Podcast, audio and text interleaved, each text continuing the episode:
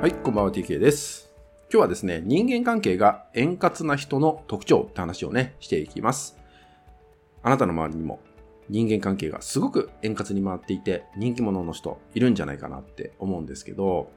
この人たちがどんな特徴を持っているのかってことになります。まあ、あの、人気者というかですね、その人の近くにいると、まあ、生き生きしてたりとか、何かこう、結果を出していく人がいたりとか、自分らしくなっていく人がいたりとかっていう風に、えーなる。その人たちの特徴ってことですね。そう。まあ、居心地がいい人とか、心地がいい人ってなった時に、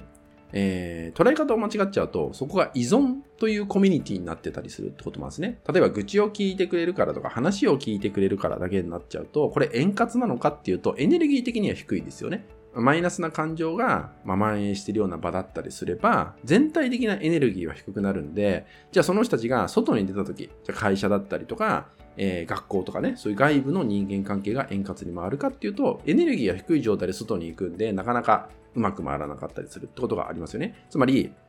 外部でもいいエネルギーを循環させられる人とか、その人たちの特徴って何なのかですね。まあ、ちょっと前置きは長くなったけど、それは何かっていうと、ズバリ、コミュニケーションコストかなって思います。コミュニケーションコスト。まあ、以前も話した内容になるかなと思うんだけど、コミュニケーションコストが低い人っていうのが、人間関係が円滑の人の特徴かなって思います。じゃコミュニケーションコストが高い人っていうのは何かっていうと、例えば、そもそもレスポンスが遅すぎるっていうのも、そういうことになっちゃうんですよね。そう、高い人になっちゃうわけ。もしくは、こと細かく伝えていかないと、話が通じない人とかもコミュニケーションコスト高いよねってことです。そう。まあ、自分で考えない人なんかもコミュニケーションコストが高くなってしまうってことになるんですよ。つまり、やりとりがスムーズでシンプル。そう。で、ちゃんと自分の考えも言ってくれる。そう。だから逆に、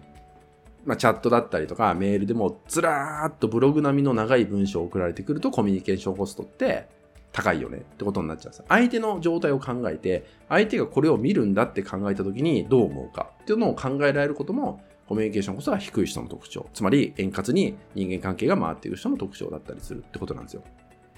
そう。あとは、いろんな要素があります。相手の時間を考えないで電話をしてしまうとかもそうかもしれないし、相手の時間を考えないで相手の時間を奪ってしまう。これもコミュニケーションコスト高いですよね。そう。そういうのが起きてしまったりするってことです。そう。これはさっきも言った大元に大事なのは何かっていうと、自分で考えることをしているかしていないかだったりとかね。もっと言えば、相手のことを考えた上での言葉だったりとかメッセージになってるかっていうのを、それも考えてるかどうか、相手のことを思ってるかどうかっていうのも出てくる。これもコミュニケーションコストっていうのが関わってくるってことなんですよ。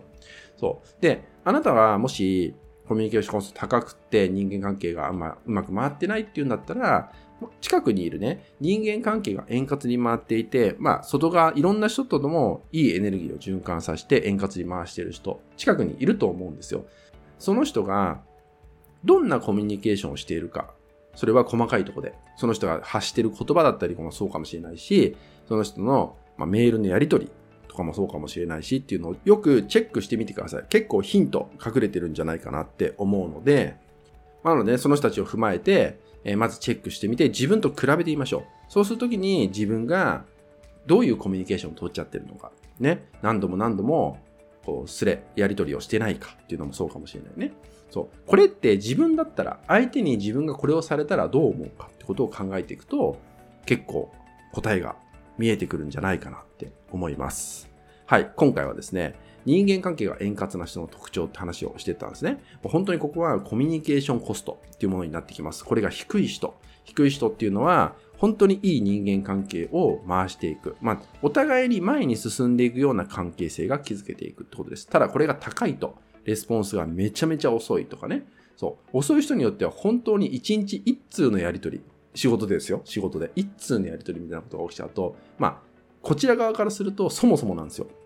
というふうに感じてしまったりするんですよね。まあ、プライベートだったらまた違うかもしれないけど、そうすると、あ、重要性ないんだな、重要性求められてないんだなっていうふうに捉えちゃうと、期待もしなくなってしまうし、お願いすることもなくなっちゃうんですよ、仕事だったら。っていうふうに感じてしまうね。これもコスト悪いから、本当に。そう。だから、そう考えると、いかにシンプルに、いかに相手のことを考えてまとめられるようなメッセージだったり言葉が送れるかどうかですよね。そういうのを心がけるだけでも確実にあなたの人間関係は変化していくんじゃないかなと思うので、ぜひその辺をね、意識していただけたらなと思います。そしてですね、あなたの人間関係によりね、つなげていくってこともね、考えていただくといいかなと思います。はい、引き続きですね、LINE 登録、メルマガ登録で特典をプレゼントしております。そちらもご登録いただけると嬉しいです。それでは本日は以上になります。最後までご視聴いただきまして、ありがとうございました。